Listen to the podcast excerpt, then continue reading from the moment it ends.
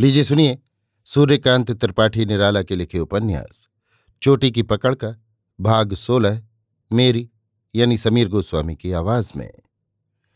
कमरे में सनलाइट जल रही थी। राजा साहब अपनी बैठक में थे। मसनद लगी हुई, गाँव तकिए पड़े हुए। एक तकिए का सहारा लिए हुए प्रतीक्षा कर रहे थे कि वेरा सिपाही से खबर लेकर गया। कहा, प्रभाकर बाबू आए हुए हैं। राजा साहब ने आदरपूर्वक ले आने के लिए कहा। दिलावर बाहर रास्ते के पहरे पर रह गया। प्रभाकर उसी पुल नुमा राह से सरोवर की कोठी को चले। कोठी में पहुंचकर राजा साहब का कमरा, अंदर जाने के लिए वेरा ने प्रभाकर को दिखा दिया। प्रभाकर गए। राजा ने उठकर स्वागत किया और नवयुवक को पास बैठा लिया। स्नेह से कहा, हम आपसे उम्र में प्रभाकर सिर झुकाए रहे। बड़ी जिम्मेवारी है। राजा साहब ने स्वगत कहा। प्रभाकर स्थिर भाव से बैठे रहे। आपका प्रबंध हो गया है, आप वहाँ चलकर रह सकते हैं। प्रभाकर को साहस से प्रसन्नता हुई। आप तो हमारे गवैये के रूप में हैं। गा लेता हूँ। प्रभाकर ने सीधे स्वर से कहा, कुछ पान? जी नहीं। भोजन तो कीजिएगा? जी हाँ। मांस मछली? हाँ। आप कुछ सुनिए और कुछ सुनाइए। राजा साहब ने एजाज के आने के लिए खबर भेजी। साजिंदे भी बुला लाने को कहा। फिर प्रभाकर से गप लड़ाने लगे। समय पर साजिंदे आ गए। एजाज भी तैयार हो गई। साज बाहर से मिलाकर लाए गए। प्रभाकर देखते रहे। प्रभाकर को राजा साहब नाप न सके। कितना गहरा है। एजाज तैयार होकर आई। राजा साहब को सलाम किया और बगल में एक तकिया लेकर बैठ गई।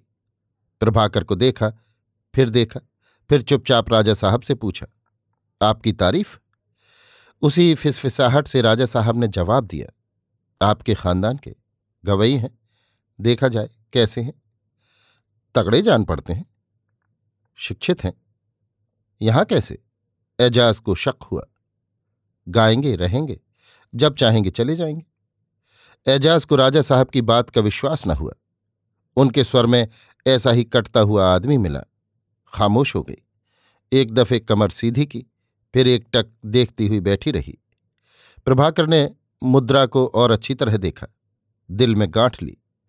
साजिंदे नौकर रह रहकर एक नज़र राजा साहब को देख लेते थे।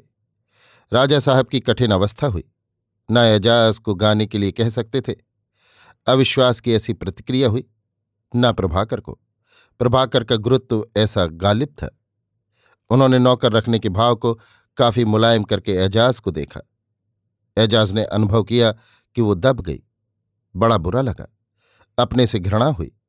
पर दबाकर सैकड़ों पेंच कसने और सुलझाने वाली मुस्कान से प्रभाकर को देखकर कहा, जनाब ही क्यों न श्री गणेश करें? प्रभाकर समझा, नम्रता से स्वीकार कर लिया। पूछा, क्या गाओ जो जी में आए, कोई ऊँची अंग वाली? तानपूरा स्वर भरने लगा। एजाज के गले से मिलाया हुआ। राजा साहब ने कहा, आपके स्वर में नहीं मिला। दिक्कत हो तो अभी ठहर जाइए। एजाज कुछ और दबी। प्रभाकर ने कहा, चल जाएगा, घटा लूँगा। अच्छा मैं ही बिस्मिल्लाह करती हूँ। एजाज मसनत के बीच में आ गई। दिल को चोट लग चुकी थी। पूरा पूरा व्यवसाय वाला रुख लेकर बैठी। साजिंदे खुश होकर अनुपम रूप देखने लगे। प्रभाकर ने भी देखा, जैसे पत्थर को देख रहा हो। एजाज की हार्दिक सहानुभूति उसी क्षण कलाकार प्रभाकर के लिए हुई। भरकर राजा साहब से बदली हुई। एजाज ने अलाप ली। प्रभाकर मुग्ध हो गया। चुपचाप बैठा ख्याल सुनता रहा। तानों की तरह दिल में समा गई। साजिंदे काम करते हुए प्रभाकर को देख लेते थे। राजा साहब निर्भीक कद्रदां की तरह बैठे रहे। ख्याल गाकर एजाज हट गई। इसका मतलब था, अब नहीं गाएगी। राजा साहब समझकर खामोश रहे। साजिंदे उसको कुछ कह नहीं सकते थे। प्रभाकर आगंतुक। एजाज पहले की तरह राजा साहब की बगल में नहीं बैठी। गाने के लिए प्रभाकर का जी उठ नहीं रहा था। फिर भी रस्म पूरी करनी थी। शिक्षित घराने का शिक्षित युवक सुकंठ और संगीतज्ञ था। ढर्रा छोड़कर उसने धमार गाया। काफ़ी जमी। राजा साहब उछल पड़े। एजाज समझ गई, ये पेशेवर गवैया नहीं, इसका राज लेना चाहिए। दिल में बांधा, डटी बैठी रही। कलकत्ते वाली सरकार के आदमी से हुई बातचीत याद आई। धीरज हुआ, पर राजा की तरफ़ से सदा के लिए पेट में पानी पड़ गया। राजा साहब ने देखा, प्रभाकर की तारीफ़ से एजाज का दिल छोटा नहीं पड़ा। वो और बढ़कर बोले, अभी आप थके मांदे आए हैं। अच्छा कहाँ से? एजाज ने पूछा, क्यों साहब? राजा साहब ने प्रभाकर को देखा। वर्धमान से प्रभाकर ने कहा, जनाब का नाम? एजाज ने पूछा, प्रभाकर, उस्ताद हैं? प्रभाकर ने साधारण नमस्कार किया, अरे भाई, बोस साहब बैरिस्टर हैं, उनके भाई हैं, आए हैं। एजाज और दूर तक गांठ गई। कुछ रोज रहेंगे यानी बहुत कुछ सुनने को मिलेगा। राजा साहब का दरबार है खिलखिलाकर हँसी।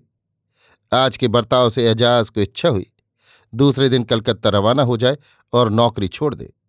मगर बड़ा रहस्यमय रूप सामने देखा, जिसको खानदानी पढ़ी लिखी वैश्य छोड़कर ना भगेगी। आखिरी दम तक सुलझाएगी। अभी आप सुन रहे थे सूर्यकांत त्रिपाठी निराला के लिखे उपन्यास, चोटी की पकड़ का भाग सोलह, मेरी यानी समीर गोस्वामी की आवाज़ में।